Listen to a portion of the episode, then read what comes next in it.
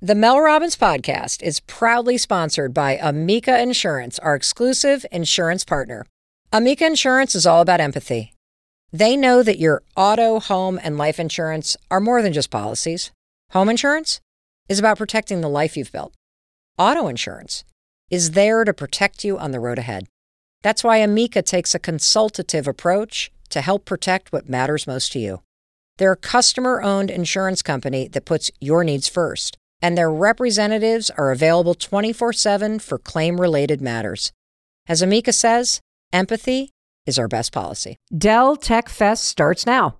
To thank you for 40 unforgettable years, Dell Technologies is celebrating with anniversary savings on their most popular tech. For a limited time only, save on select next gen PCs like the XPS 13 Plus, where you can make the everyday easier with Windows 11. Plus, curate your dream setup with great deals on select monitors, mice, and more must-have electronics and accessories. When you shop online at dell.com/deals, you'll have access to leading-edge technology and free shipping on everything. Again, that's dell.com/deals. Hey, it's your friend Mel, and welcome to the Mel Robbins podcast. All right. I have been wanting to do this episode for such a long time. What are we talking about today? The big M and the big H. What is that?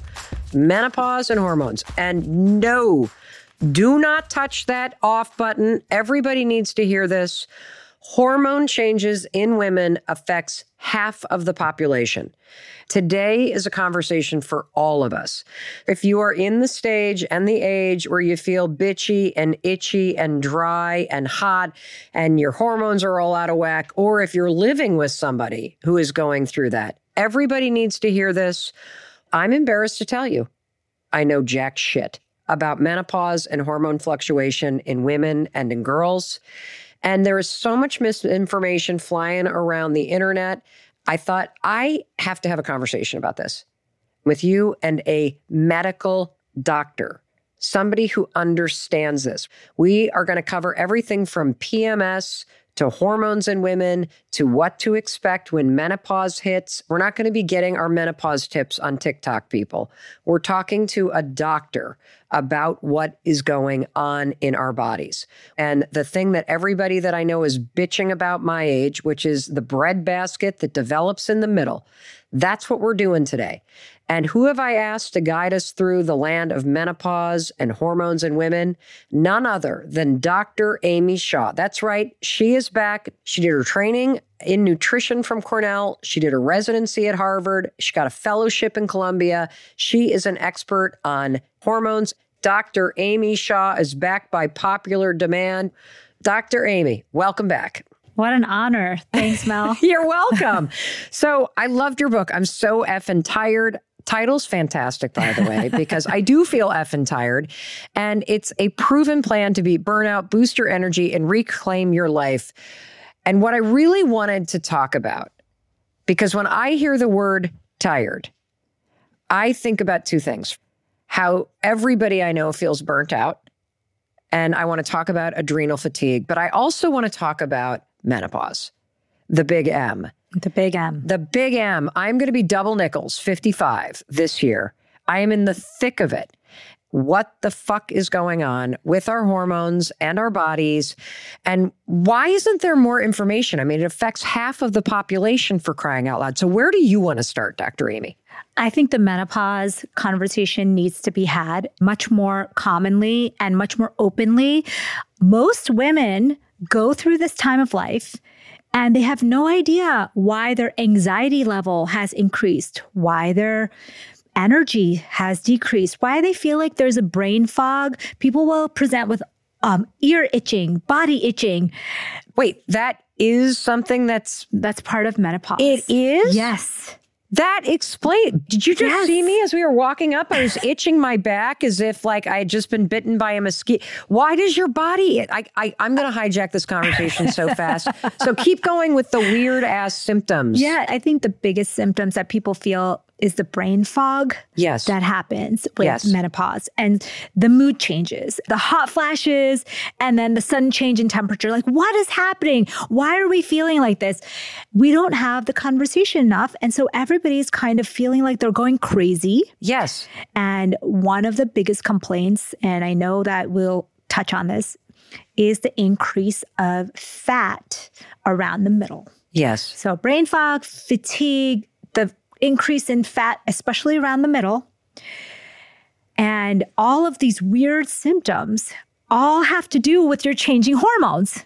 Okay, you're going to have to break this down for us Yes. because the conversations that I'm having with my girlfriends, it's all about this metamorphosis. I feel totally out of control. The last time I felt like this in my own body was when I was going through puberty and I started to get, you know, first you get those like knots or whatever they're Yeah. called, bumps or whatever they are, and then you get the boobs.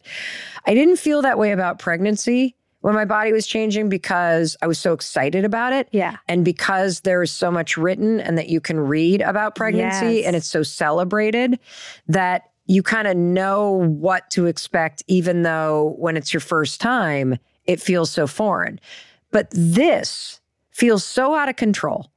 And I also am glad that you're here because I know it's also a really frustrating time for the people who know and love us because it's not just the hot flashes. I have hot flashes in my mood. Like I will swing from happy to bitchy like a kitchen door swinging. and so, should we start with understanding what's going on? Yeah. Well, first of all, let's just understand the fact that we don't talk about en- enough in medical True. in the medical sense we talk about it all the time with our friends Yep. and colleagues i mean your conversations with your friends and my conversations with my friends match it's menopause menopause menopause all the time Right. because we're all trying to figure out what's going on with our bodies we're trying to help each other Yep. because we don't have enough guidance it's not like pregnancy where you can say what to expect when you're expecting on day 22 and you know yes. So, I guess we should start with what the fuck is going on. exactly. And the problem is, is that in our lifetime, I was in school when they actually mandated that women be included in medical studies. Wait, what? Women were excluded from all medical studies because our fluctuating hormones or the fact that we could be pregnant during a time of a trial. And so every medication, every intervention, every surgery, everything was done only on men. Well, I knew that about the ADHD studies in the 19 late 70s Yeah. and why ADHD has been misdiagnosed at profound levels for women because they only study boys. I had no idea that all of the medical studies related to the Anything. effect of uh, anything. Anything.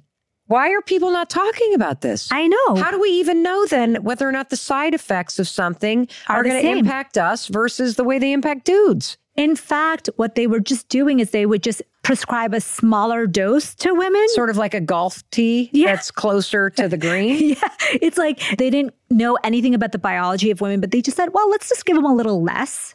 Um, they're just smaller, you know, than men, and thinking that medications are going to affect us the same way as they would have in men. And that's why women are the forgotten gender when it comes to healthcare. Wow. So, what year was this in medical school? I think it's the 80s where they had to mandate that women be included in all studies.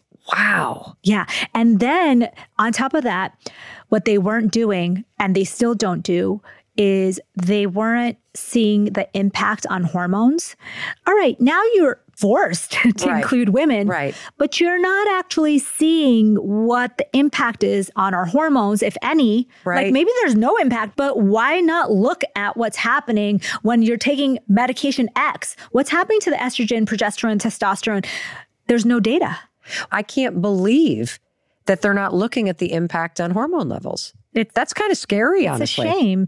In fact, when I was a young mom, my kids were one and three, and I was out of the postpartum range. Uh-huh. And but I felt so out of control. Like I felt burned out, but then I couldn't sleep. My hair was falling out, but my thyroid levels were fine.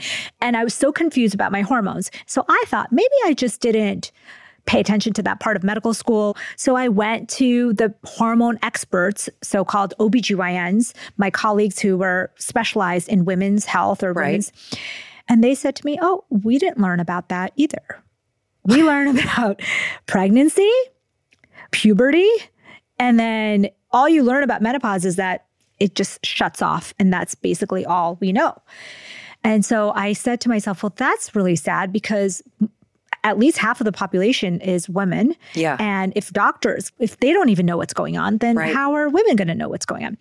Can you explain what a hormone is? Yeah, eh, eh, that's a great question. Hormones is a chemical messenger. So, what So- do you want us to know in terms of hormones? The 101. All right, let me tell you. It's like the best analogy is like two sisters. Okay. Okay. Estrogen is super smart. She's super social. She is outgoing. Uh, she can be a little bit risk taker. Uh-huh. Um, she can be a little bit out of control. Got it. Then you have the sister, the progesterone sister. Okay. She's very calm, level headed. She knows when the other one's like kind of going off the rails. Yeah. She's the one that kind of keeps you at home. Uh-huh. Says, no, study to, you know, stay at home. Yep. Let's just chill. She's the one that um, keeps you calm. Okay. So when we're going through menopause, we are getting less estrogen and less progesterone. So you're starting to feel like you're not as sharp, you're not taking as many risks, you're you're not as social. Yep. Um, your level of estrogen is going down. Gotcha. You might not have the energy levels. You might not feel like doing the things you used to do. Your activity level might go down just without even realizing it. Yeah. You're just sitting more. Uh huh. As progesterone goes down, you start to get more anxious. You start to feel like you can't sleep. And you start to feel like your life is out of control. Wow. And so what you're noticing Is this also why I'm waking up in the middle of the night? Yes. The drop in estrogen and, And progesterone, progesterone. is why I'm not sleeping through the night? Yes. I thought it was because I had to go to the bathroom, but it's probably because of the Yes. hormones. Yes. Dr. Amy, I cannot thank you enough for explaining this to us. Let's hit pause real quick so we can hear a word from our sponsors because they're allowing us to bring this to everybody at zero cost. And don't you go anywhere. We got so much more to cover when we come back. It seems like everyone in my friend group is talking about perimenopause and menopause. And you know that I love to introduce you to experts and tips and tricks and the science that will help you manage the symptoms. So I'm really excited that Dr. Kellyann and Me Perry Plus Menopause is new sponsor of the Mel Robbins podcast. Dr. Kellyanne and Me Perry Plus Menopause is a supplement offering hormone free, multi symptom relief for women experiencing perimenopause and menopause symptoms. It's just one capsule a day. It supports hormonal weight management with ingredients like Chromax, which will help your metabolic function. Another key ingredient includes MS10, which helps activate estrogen receptors and decrease stress hormones. That'll help you sleep better. Maca root for helping with energy and hot flashes, and saffron with its benefits to mood and cognition. Whether you're taking hormone therapy or not, Dr. Kellyann and Me Perry Plus Menopause is a natural solution to managing symptoms. And you can get a 30-day supply of Dr. Kellyanne and Me Perry Plus Menopause at drkellyann.com slash Mel. That's E D-R-K-E-L-L-Y-A-N-N dot com slash Mel. Be sure to go to drkellyann.com slash Mel to get your exclusive 20% off automatically applied at checkout. I love this time of year because we're all thinking about goals and priorities and what we want. But have you added take a vacation to the list? Because you should. And right now is the perfect time to plan your trip. And all you need is one website. Say hello to Expedia, one stop shop for killer vacation planning. Expedia literally has every tool and everything you need to plan a great trip. Download the Expedia app or visit Expedia.com to start planning. You do need to be a one key member to use price tracking. Signing up is easy and free. Expedia, made to travel.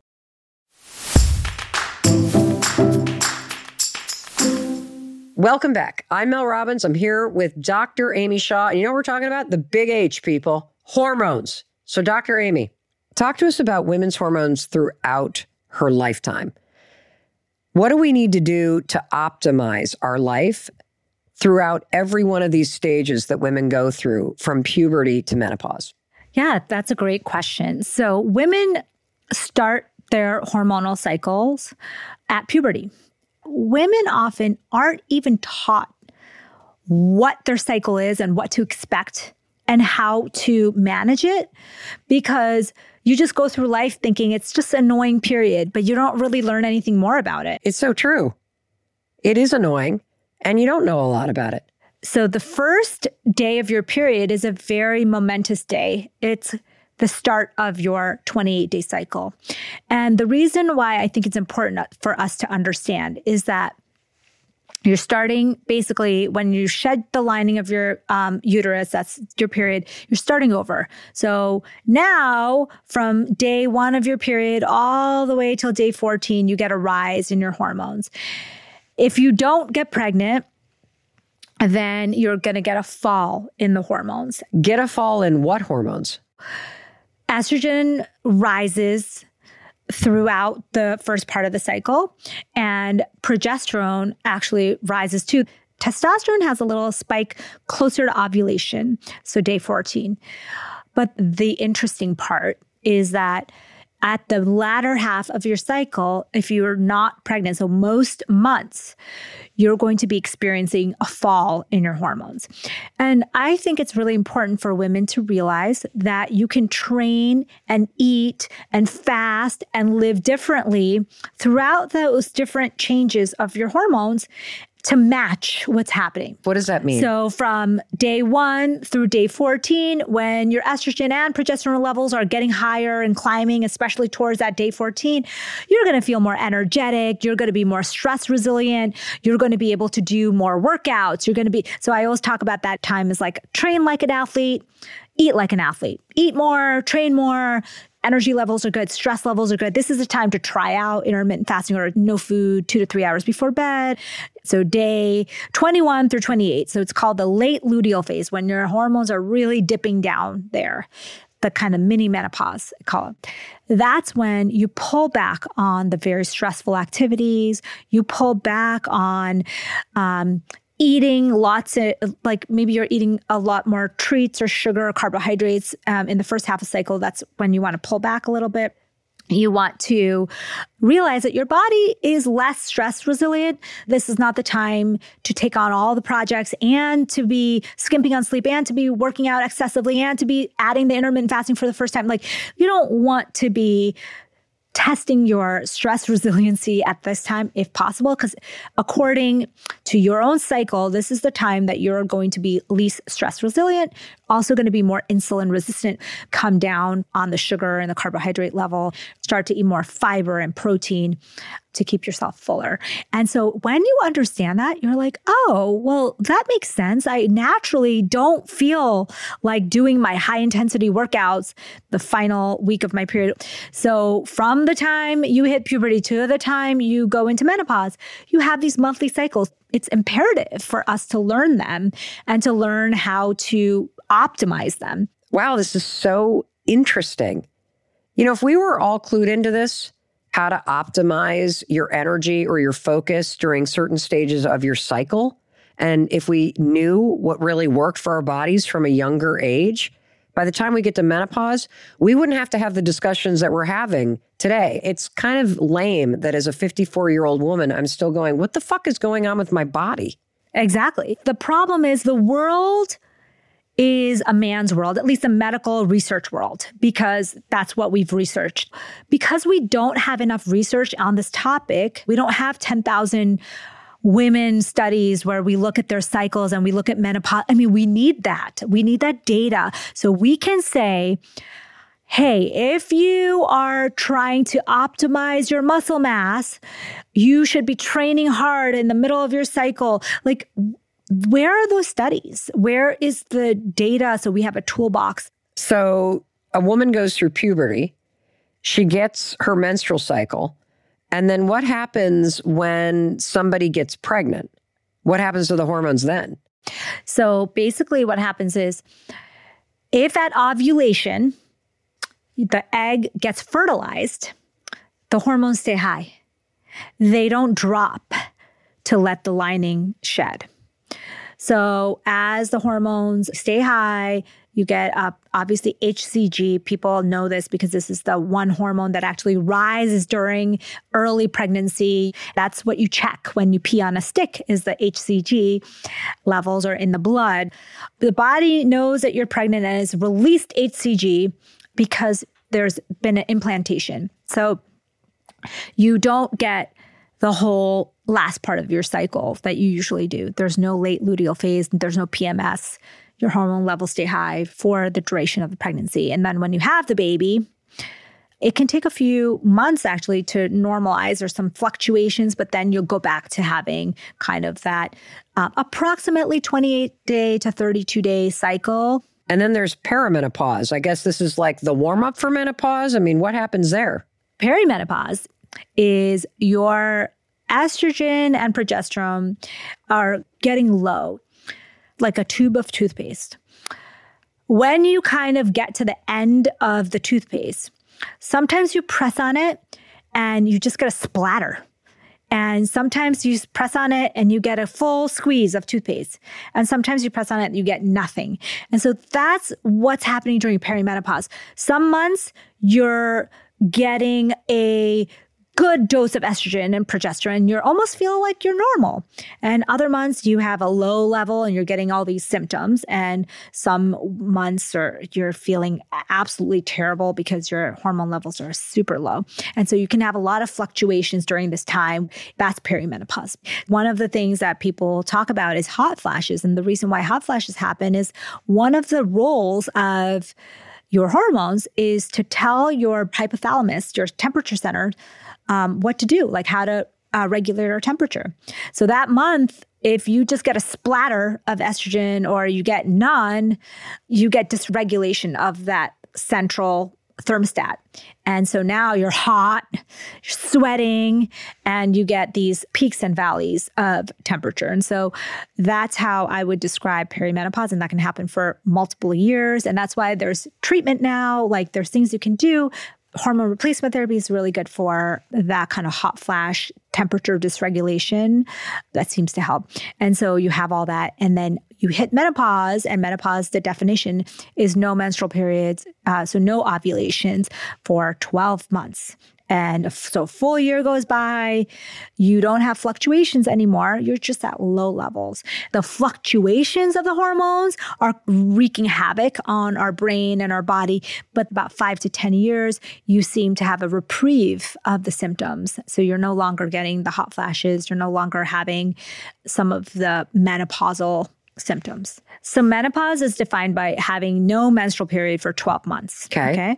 But the drop in estrogen and progesterone that we're talking about here happens up to 10 years before menopause. Wow. So, you know what's interesting is that I started to see a big spike in sort of fogginess and feeling like something wrong, uh, probably like in my I'd say early to mid 40s. Yes, that's very typical. So it can be as early as 35 for people who are going through menopause a little bit early, but uh-huh. usually in your 40s, especially your mid 40s, is when people really start to see, oh, you know, that exercise that I was doing is not working f- to control my weight anymore. Well, everybody that I know is talking about the fact that their body shape has changed. Yes. That there is this thickening in the middle. My sister in law, who I love, keeps referring to her body as a Twinkie, just like a Twinkie with legs. I'm like, will you shut up? Stop. It's hilarious. And I'll get flack for saying this because I'm a lean, athletic build kind of person, but all my pants fit very differently now. Yeah. It's as if I have like those inner tubes that you sit in in a pool. It's like I've put one from the belly button around the back. It's like all of a sudden it's filled out. So my pants don't fit anymore. Mm-hmm. I could not do more crunches. I couldn't eat healthier if I tried. I am already getting eight or nine hours of sleep. For God's sakes, I've cut back on the alcohol. I smoke a little weed here and there. That's not putting on the shit in the middle. I don't even get the munchies when I when I smoke weed. Why is this happening? This is happening. It doesn't seem fair. I know. It's because our estrogen levels as they start to drop our body is looking for more hormonally active cells. So the fat that you accumulate yes in your middle yes It produces estrogen. Okay, wait a minute. Fat produces estrogen. What do you mean fat produces estrogen? Fat cells. You Uh, didn't say that the estrogen sister was a fat sister. You just said that she was the one that was the party girl. Yes. Okay, She- so in our over- I was talking about that estrogen, progesterone that are primarily coming from our ovaries prior to menopause, Got it. premenopausal. Okay. Okay. But as you get into menopause, Yes. you start to get a very big dip in your estrogen. Oh, that's true because you're not going to be producing children anymore. So, the, does the estrogen and progesterone supplies that are part of the reproductive system start to drop? Yes. Oh. And then as your estrogen, progesterone gets lower, your body starts to do things to try to compensate for it. So, it's looking for fat. yes. It, do, do we also get flabbier around the arms? I'm like, where did these wings come from? Yes. That's because estrogen, the other thing it does, What? it helps us keep our muscle mass. So when you decrease your estrogen over the years, So I'm not going crazy. I mm-hmm. literally have been looking at my arms and saying to myself, something is wrong with my arms. I realize they're toned, but they're they, they used to be a lot toner. I don't know if that's the right word, but they're they're like flappy now. And I'm like, what is what is that? one to 3% of muscle mass. Yes. Per decade, you would say up to 3%. But as you go into menopause, it goes faster, meaning that you're losing muscle at high rates. If you're not also weight training, eating the protein. So there, Yes. the Yes. one therapy I can Yes. tell you right away for your arms. Tell me. is to start to do more weight training, start to build muscle in the places not only that it was, but that you can build more muscle on. So this is the best time to pick up some weights. Oh, I have a I use the Tonal machine at home. I'm I'm doing the things, Doc. More things than you used to. Ugh, That's the key. that's not fair. So, what I'll tell you is that what we found is that when people start to go into perimenopause and their estrogen drops, their activity level drops a little bit and they don't even notice it. So, hmm. you may be gaining some fat cells, not only because of the estrogen drop, saying to your body it needs more estrogen from fat cells, it's because your body is not as active as it used to be. And it's very subtle. And you might not even notice it until you say, Oh, you know, I used to naturally just get up and walk and I used to get 10,000 steps. And one of the other things you can do as someone, if we're talking to our friends, we're talking to the audience, Yeah. increase your activity level, your baseline activity, you- But- even if you don't want to. I see shit on TikTok Yeah. about gotta lift weights, gotta eat more protein. Is that what you're talking about with activity level? Yeah. So what do we need to switch up? Because the other thing that I was talking with a friend about is she's like, I'm on that Peloton like every day, Mel. Yeah. And I am not seeing any results whatsoever. And it's not Peloton's fault. Something is going on with my body. Yes, it is. And she's not crazy. That's the biggest thing is I feel so bad because my mom, when she was going through menopause, felt like she was going crazy. She's had anxiety. She couldn't sleep at night. She was gaining weight. And she was like, I feel like I'm literally going crazy. Yeah.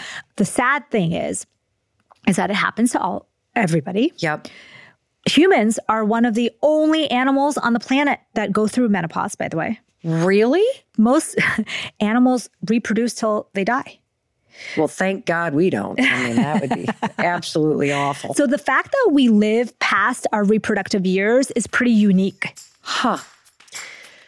Dr. Amy, I love listening to you. You just have this incredible knack for taking all this sciencey, complicated stuff and distilling it down into something I can actually understand.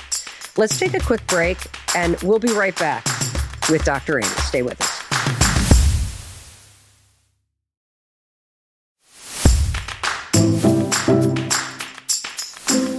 Welcome back. I'm Mel Robbins, and we're talking to Dr. Amy Shah about menopause, PMS, hormones, all the men. I can just hear them running off into the distance. Do not go anywhere. This is an important conversation for all of us. So, Dr. Amy, what are the top five things that people complain to you about when Yeah. they come see you uh, for help with nutrition and hormones, and Yeah. how do you attack fixing them? Okay, so number one is definitely the weight gain. The weight gain is very frustrating because if you're an active person, we're already living in a world that's working against us. The default is that we are going to be in the categories of medically overweight or obese. 73% of Americans are there now.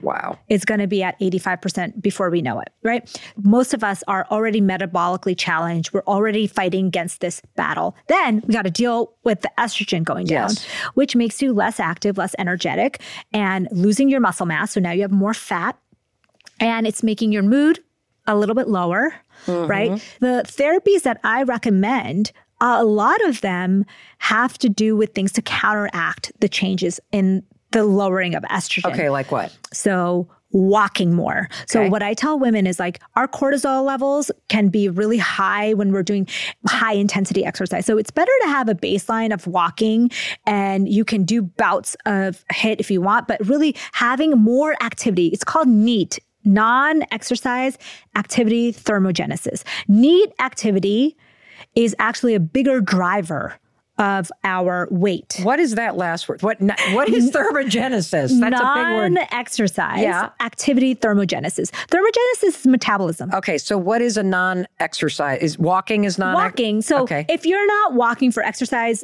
wear a watch or you wear a pedometer. Yeah. You park farther. Yep. Um, you take the stairs. Yep. You take your dog for a walk. All the stuff that you don't count as Yep. exercise. Yep.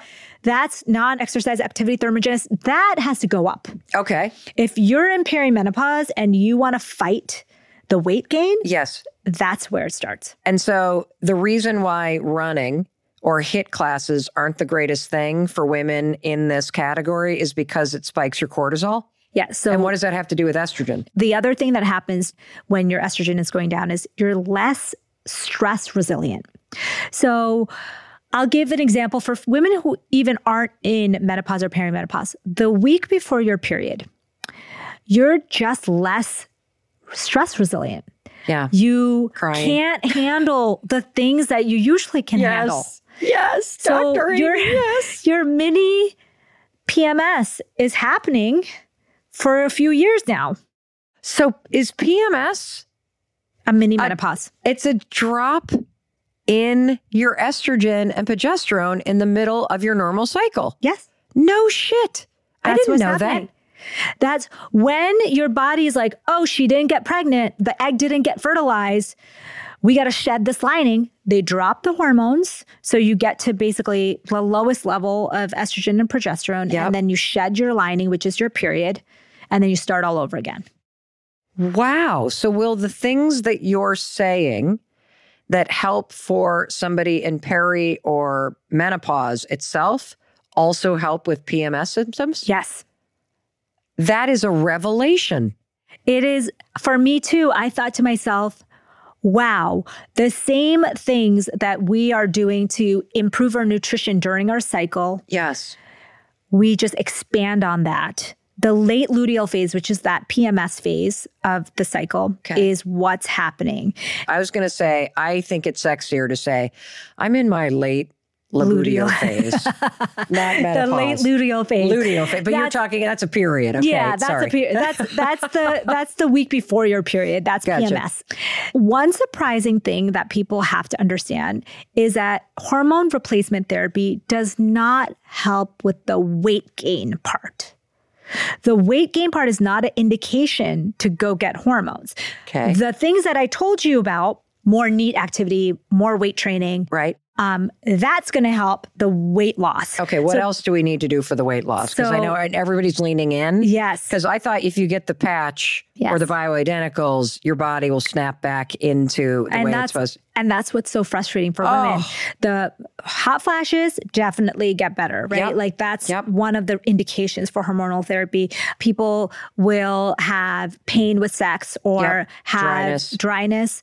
That definitely you, HRT definitely helps with that. Okay. But the weight gain portion is not so easy to address just with hormones because there's a multiple things going on. Like you're less active, you're losing more muscle mass, your sleep is dysregulated. So then mm-hmm. your appetite, your cravings, your hunger, your appetite are all increased because you're not sleeping well Yep. that can't just be solved by adding hormones. I think about adding hormones like putting gas in your car.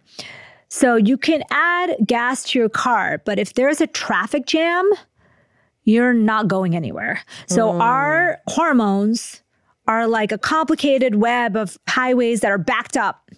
And doesn't matter how much gas you pump into the car, it's not going to go anywhere. So the ways to unclog that traffic, to keep that traffic moving is the sleep, the exercise, the weight training, the food choices. Huh. The more you can improve your sleep, the better that weight loss part will become because your hunger hormones are really dysregulated when you don't sleep. Yes. And so you want to have a good night's sleep, but often you can't sleep because your hormones are disrupted. So it's like the cycle. So one of the things I tell people is really, really try your best to improve your sleep hygiene. If you haven't started a routine to improve your sleep hygiene, start it now in perimenopause. Okay, now tell time. us your top three things for cool. a better night's sleep. Top three things for a better night's sleep cold room. Okay. Your body temperature has to drop by one degree to fall asleep. Oh. So, how do you get that done fastest? You could take a shower, you can cool down the room. Okay. You want to cool your core body temperature. That's okay. how you'll fall asleep. Love that. Pitch black. Mm-hmm. If you can't control the curtains and the light, then wear a face mask yep. or uh, eye mask. The few studies that we have, one is on menopausal women. Even if you have an ambient light in the room, like a light coming through the window, um, it will stop weight loss if you're on a weight loss plan. Really? Circadian rhythm disruption, especially during that time, seems to really mess up the hormones in that sense. So you want to have a pitch black room. And then the third thing is you want a nightly routine. So you want to prepare your brain and your body for sleep because your body loves routines. Our bodies are built on rhythms and yes. cycles. Yes. And if every night you go to sleep at 9 p.m., mm-hmm. So at 8:45 you start to turn off all the lights, you put away your phone, you start to brush your teeth. You're cluing in your body that it's time for sleep. So keeping that same time and routine is essential for good sleep. People will sleep one day at nine o'clock and the next day at 11 and the next day. They're massively disrupting their sleep cycles. And there's some data now that shows that it's maybe more important to stay on the same bedtime huh. than even the total number of hours slept. Wow. Um, are there certain foods that we should be eating more of or less of to help with the menopause symptoms and hormone regulation. And for everybody's benefit, I just want to remind everybody this is your second appearance. and we did a huge show on uh, hunger and craving and the neuroscience and biology of it. And so that will be linked in the show notes along with both of your books.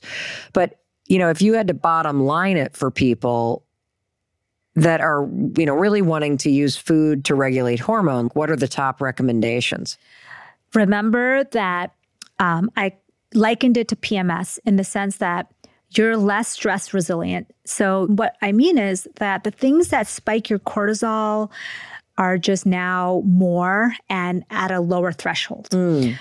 Caffeine, alcohol, sugar shit, are we not going to have fun now too? I mean, people say to me, I, I always drank this much caffeine and I always ate this much sugar. Yes, or and, had a glass of wine yeah. or did whatever. What the hell is going on? Yeah. And that's because now your hormones have changed and your metabolism changed. You're also less insulin sensitive. So you've heard the term insulin resistance. Yes. What does that mean? So that happens during menopause. What is insulin in, resistance? In, insulin resistance means that when the sugar is trying to get into your cells, yeah. the insulin has to open the door um, oh. to let the sugar in.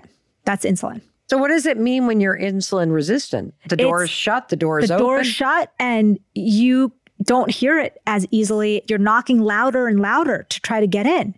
Oh. And the insulin's like, dude, we just let sugar in. We're not going to let more sugar in.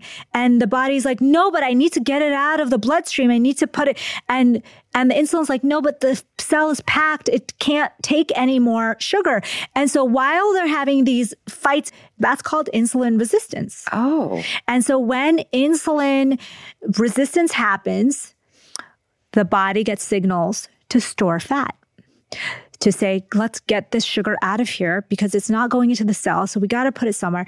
So not only do you have a higher risk of getting type 2 diabetes because Yep. your sugar level's so high all the time, you also have more signaling to store fat.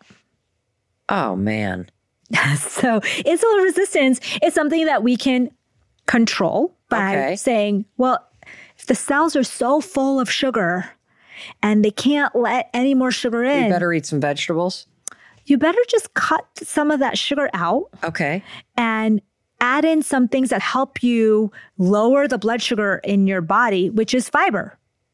Add more fiber so that your blood sugar can be regulated in your body. Move more, like we said, Yep. Um, Add in weight training. sleep more.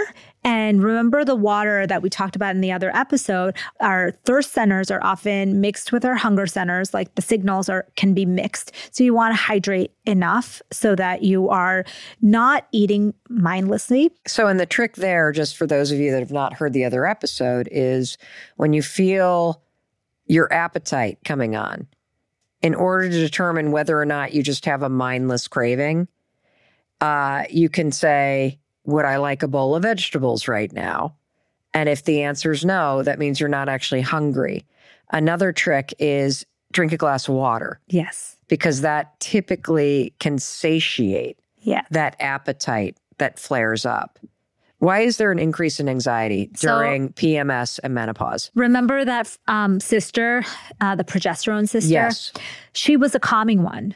She was the one who was keeping you chillaxed and careful. And Mm. um, she, when progesterone goes down, you don't have that chillaxer anymore. You don't have someone to keep you calm. Like that sister that was saying, like, calm down, it's okay, Mel. Like, you know, you'll be fine. Your progesterone levels are lower. And all of a sudden, you are anxious about everything. The things that never made you anxious before are making you anxious. And the sleep, you wake up in the middle of the night, you're like, oh my God, I can't believe X, Y, and Z happened. And it starts a whole anxiety spiral. And a lot of women during menopause have crippling anxiety. Does hormone replacement therapy tend to help with anxiety? Yes, progesterone replacement. Gotcha. I'm not sure I would know how to explain what a hormone is and what it does. Yeah. There's so much confusion Yeah. about hormones. Hormones is a chemical messenger. So, in my analogy of the highway, Yeah. it's the car. It's the car. Oh. It travels from your brain or from your ovaries to wherever it needs to go. It can go to the muscle, it can go to the heart. So, it's a traveling message. Our bodies cannot function without hormones. Like people get so annoyed with hormones, but you cannot function without your hormones. Even cortisol. Cortisol is a good hormone. It has to be balanced. so, what is the estrogen? The ester. Oh, I'm getting this now. So, the fun party sister, The social one. the social one, is driving one car. yes.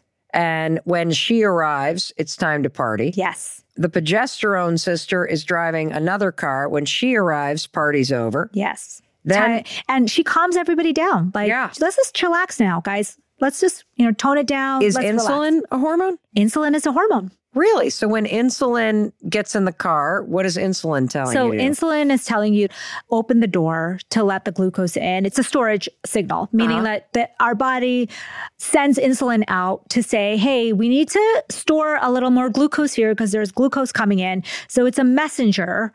So people think, oh, thyroid hormone is just about weight. No, it goes, it's controlling weight, temperature, it's controlling heart rate, it's controlling a million things. It's not just going to one destination. wow. So you can't just replace hormones um, and think that it's going to have one effect. So, for example, we see people getting high, high doses of thyroid hormone. And I say to people that more is not always better, right? Like it's not just doing one thing, it's doing five different things. And one of the things it's doing is it's going to the heart.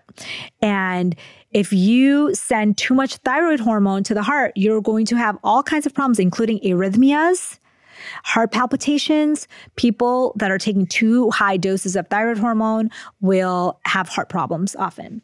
it's like playing with fire. Wow. So they're just kind of driving in the wrong directions or they're not arriving where they used to arrive. And that's what's making the changes. So the hormones are the root cause of PMS and menopause. Yes. Wow. And for some of the symptoms, hormone replacement therapy will alleviate symptoms.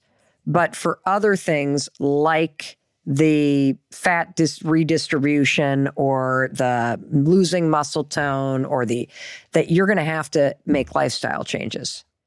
So the other hormone that we didn't talk about, but that's really important even in women is testosterone. Really? Testosterone is actually in higher levels, like four times the level of estrogen or progesterone. Like it's high. In women? Yes.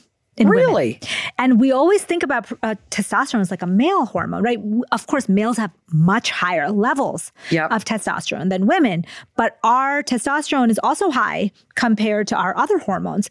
So testosterone is the sister that doesn't live as close to the other sisters, but testosterone is the leader. It's the muscular, it's the aggressive, it's the leader sister.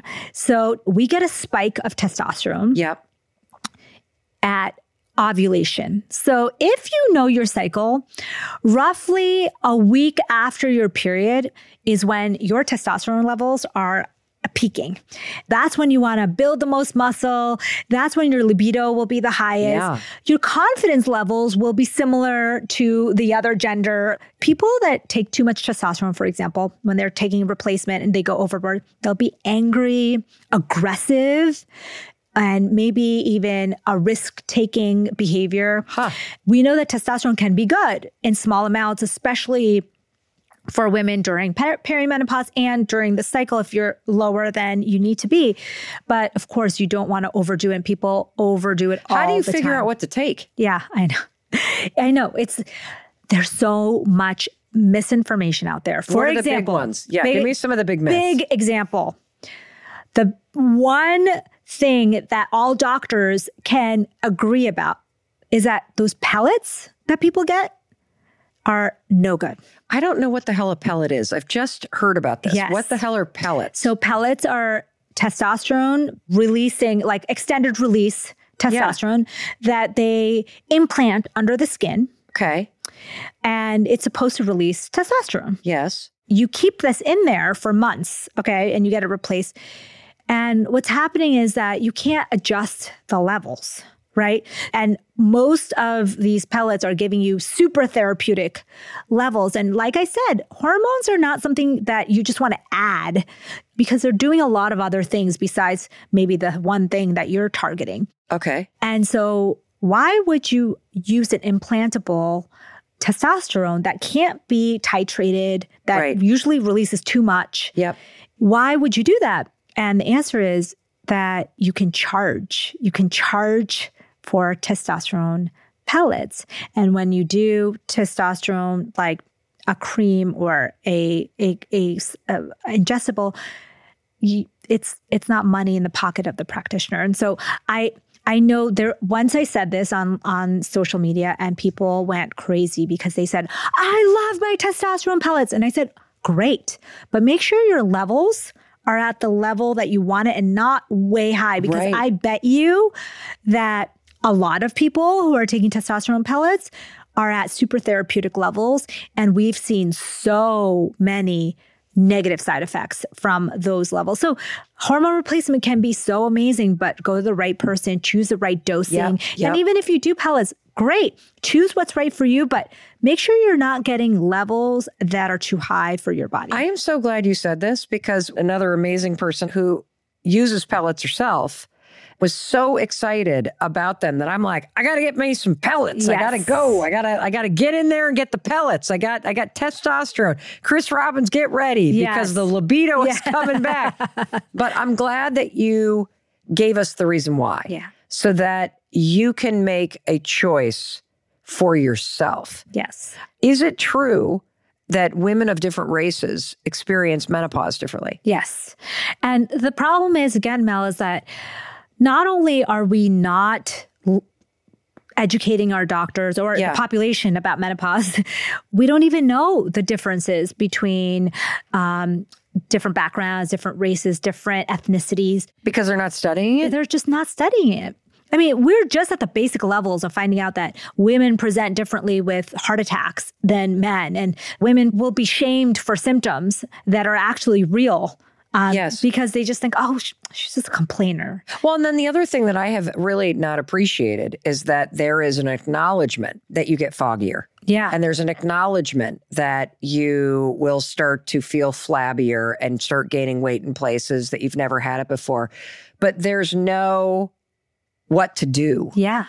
That it's sort of this, oh, well, yeah, me too. Or, yep, that's that'll happen and everything will kind of go back to where it should be when you're 60 or you're 10 years into this. And I am sorry, I'm not settling for that. And that's one of the reasons, Dr. Amy, I wanted you on. And so I think it'd be really helpful if you could walk us through the day of what you would recommend for anyone to either better manage PMS or have a better routine that's aligned with your recommendations and the science out there to help us both regulate our hormones and do the proactive steps to feel better during these very normal changes. Yeah. That's a great question. I'll start with saying that we live in a society that has a problem with women getting older, right? Like we basically have been told that if you don't fit into the societal ideals of young, you know, fertile women, Right. that you're no longer worthy, you're no longer beautiful, that you're no longer wanted, that you're no longer smart and motivated. And I think that that's one of the biggest challenges that we are going to have to face in this next generation where we feel good even into our 40s and 50s. And if we do the things that we're going to talk about, this could last till our 70s. And we can look younger and feel younger. We already know the biological age, like our age of ourselves, is completely different, 20 years different than our Wow. chronological age. So you're really just 35 right now. Thank you. Thank you, which is why I'm pissed off that I have a dry vagina and I sweat at night and I feel like somebody's grandmother. Exactly. So here's here's here's how we move through the day. Okay. You wake up hopefully without an alarm. This is really important because uh, we talked about sleep, how it helps with appetite regulation. And we just, as a society, shit on sleep and don't allow ourselves to sleep. Yes. So go camping, go somewhere where there's no ambient light and there's no distractions and social media and see what time you sleep and wake up. I bet you you're not a night owl like you thought. So you're going to get an adequate night of sleep. You're going to go get that sunlight in the morning. Yep. So, circadian biology, again, the light that you get in the morning tells every cell in your body that it's morning. And the benefit of that is that our hormones need that input. If our hormones don't get input from our brains and our bodies that, um, hey, it's time to release now, cortisol, cortisol is high first thing in the morning then it causes hormonal dysregulation, which is like how people say, Oh, I feel so tired all day, Yes. or adrenal fatigue, like I feel so burned out. It's not that the adrenals are burned out. There's no such thing as adrenal burnout. Adrenal fatigue makes it sound like these adrenal glands get tired. Yeah, and now they don't? No, it's this hormonal highway that we're talking about gets clogged. It's not just the adrenals, it's coming from the thyroid, it's coming from the brain. It's the whole traffic jam is happening because of all the other things, you know, the lifestyle, the age related hormone changes. So you want to retune those clocks. Those clocks can get damaged if you don't tune, if you misalign them so long, um, so many times. Yeah, like if you never get outside or you spend hours and hours and hours like in the daytime inside. Well, what I love about this is I think I'm just to kind of keep with the analogy because the visuals really help me Yeah. put it all together. It's almost as if the circadian rhythm and the sunlight in the morning is like the remote starter to your yes, car. Yes.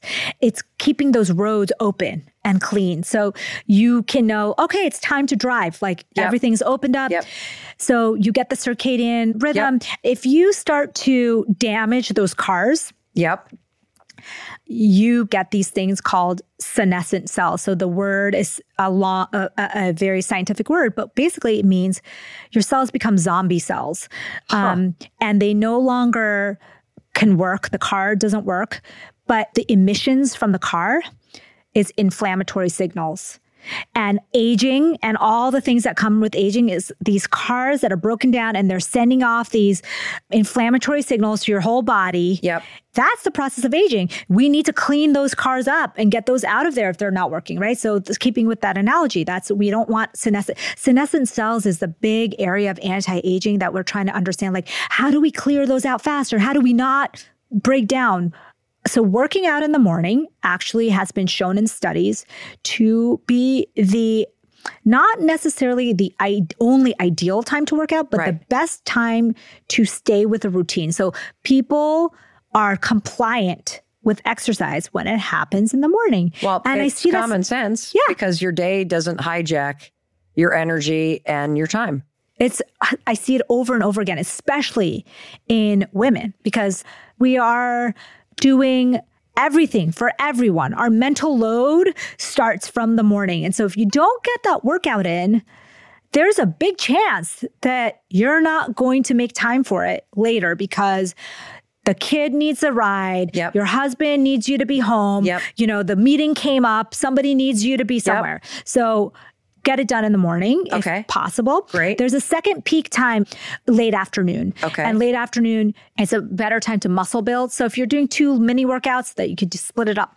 And then high protein. High protein. Protein is one of the biggest things that doesn't happen with women in perimenopause because what happens is women think that you're trying to be skinny and when they start to see themselves gaining some middle section weight they often cut down even more and you're in this like very tight calorie restriction and what you really need to do is eat more protein, more fiber, more real foods, and less of that ultra processed crap. So, having a high protein breakfast, dopamine booster breakfast, high fiber. We talked about that a lot in the other, other episode. And then you want to do your biggest concentrated tasks of the day early in the day. So that you don't spike your cortisol. Exactly. Boom. I'm getting this. I am getting this. If you're someone who can do a meditation or a nap, the best time to do it is when your cortisol is naturally low, like 1 to 4 p.m. When your cortisol dips, it's a great time to either do a power nap, 20 minutes, do a meditation, do something calming. Because remember, when your progesterone is dropping, you're likely more anxious, you're overwhelmed. Yep. It's a nice break from the day when you can do it. Do something that's very centering, prayer, whatever it is. I've heard what I think is probably a myth that if you just ride it out, just like three years, Mel, ride out the hot flashes, the dryness, the bitchiness, all this stuff, the brain fog. And in three years, you'll just snap right back. Is that true? Well, what happens is that your body just starts to get used to it. And so you're operating at a level that's just stable. There's no squeezing of the toothpaste, there's nothing there. Your body starts to accommodate.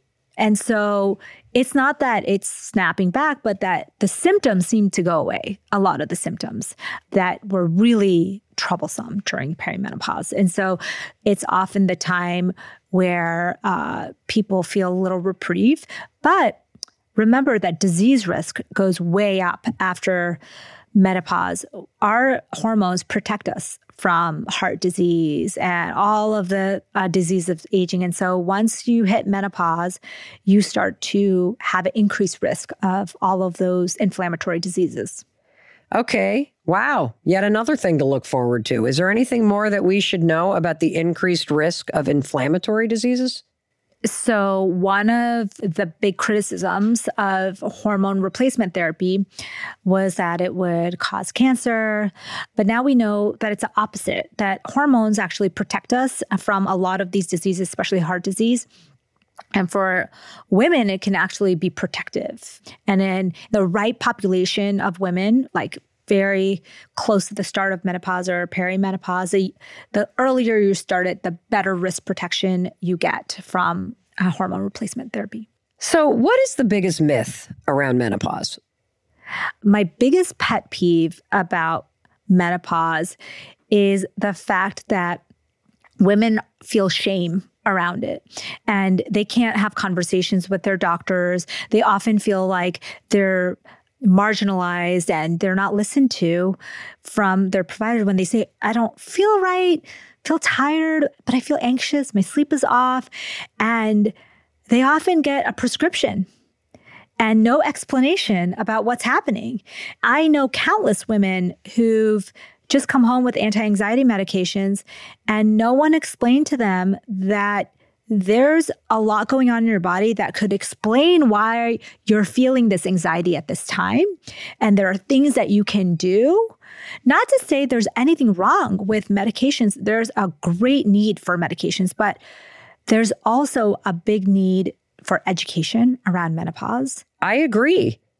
There is a huge need for education, not only around menopause, but also around women's hormonal health and cycles in general. And I consider myself to be a very well educated person. I'm intellectually curious. I read all the time. And I have flunked this topic. And when I've gone to my doctor or to my OB-GYN, it feels like people are like, yeah, well, it's going to last till you're 60 and, you know, you can do hormones or, you know, whatever. You're going to have to tolerate the weight gain. I hate that. I think the term is like gaslighting, like, you know, medical gaslighting, where women just feel like they're not listened to and their complaints are just dismissed. And I think that's something we really need to work on as a society because, like I said, age 40, age 50, age 60 is now very different than it was even just 20 years ago. Women are doing things in their 40s, 50s, and 60s that women did not do. We got to change the conversation. So it's not that, oh, you're just worried, you're just stressed, you're just getting old and dismissing their concerns. These people are running companies, they're leading countries. We need to have conversations about what they could be doing to optimize themselves at that level, not just saying, oh, well, you're just getting old. So, what would you advise any of us who feel like we are just not getting the answers from the doctors like that we're seeing? Do you just change your doctor? I mean, what do you do?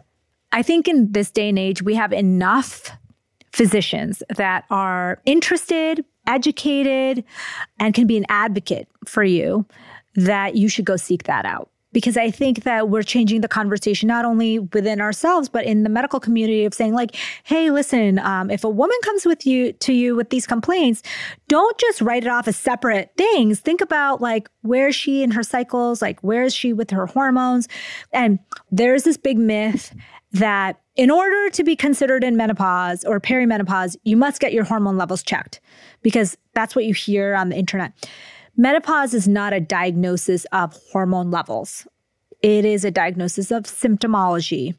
Um, and the definition has nothing to do with the level of hormones.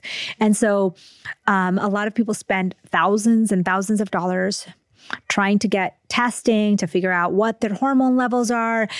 Um, but that's not necessarily the first place you need to go. But when do you get your hormone levels tested? If you're getting replacement therapy and you're trying to troubleshoot something, but the diagnosis of menopause is not made through a lab test. Well, that's one thing that we learned today that the diagnosis of menopause is made after you have gone an entire year without menstruating. And there's a lot of misinformation, there's a lack of research, and there's a lack of interest, to be honest. And so I think that all of those things make menopause an area that is mismanaged, that is an area like if you look on the internet and you look for supplements around PMS or menopause or hormones, it's a wild, wild west clearly people are looking to alternative practitioners and online therapies for their hormonal concerns. But when you see what's out there, it is very scary. And so that's a clear sign that women are looking for answers. And so we need to have more information. Even the basic things like we talked about here, this should be basic education for all women. Dr. Amy Shah I'm having you back to talk about circadian rhythm, and I'm having you back to talk about the rhythm of the day. You are a freaking rock star. The book is I'm so effing tired, but we ain't so effing tired no more because Dr. Amy has given us simple things backed by profound science that you learned today that will help you take control of your hormone health so that you can live a much better life. Thank you, thank you, thank you. I, I cannot wait to have you back. Ah, I'm so honored to be here and I would love to. So before we go, I just want to remind you that I love you, I believe in you, and I believe in your ability to create a better life. All right. I'll talk to you in a few days.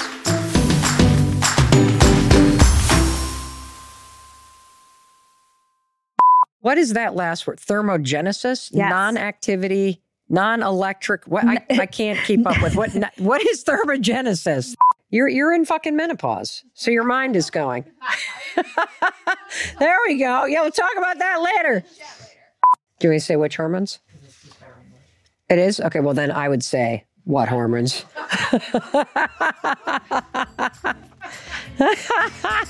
yeah, then we'll definitely keep it in what hormones. And I think that uh, Diet Coke and the outside put a little life in uh, sinus infected Mel Robbins here.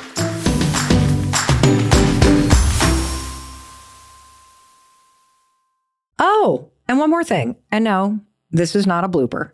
this is the legal language. You know, what the lawyers write and what I need to read to you. This podcast is presented solely for educational and entertainment purposes. I'm just your friend. I am not a licensed therapist, and this podcast is not intended as a substitute for the advice of a physician, professional coach, psychotherapist, or other qualified professional. Got it? Good. I'll see you in the next episode. Stitcher.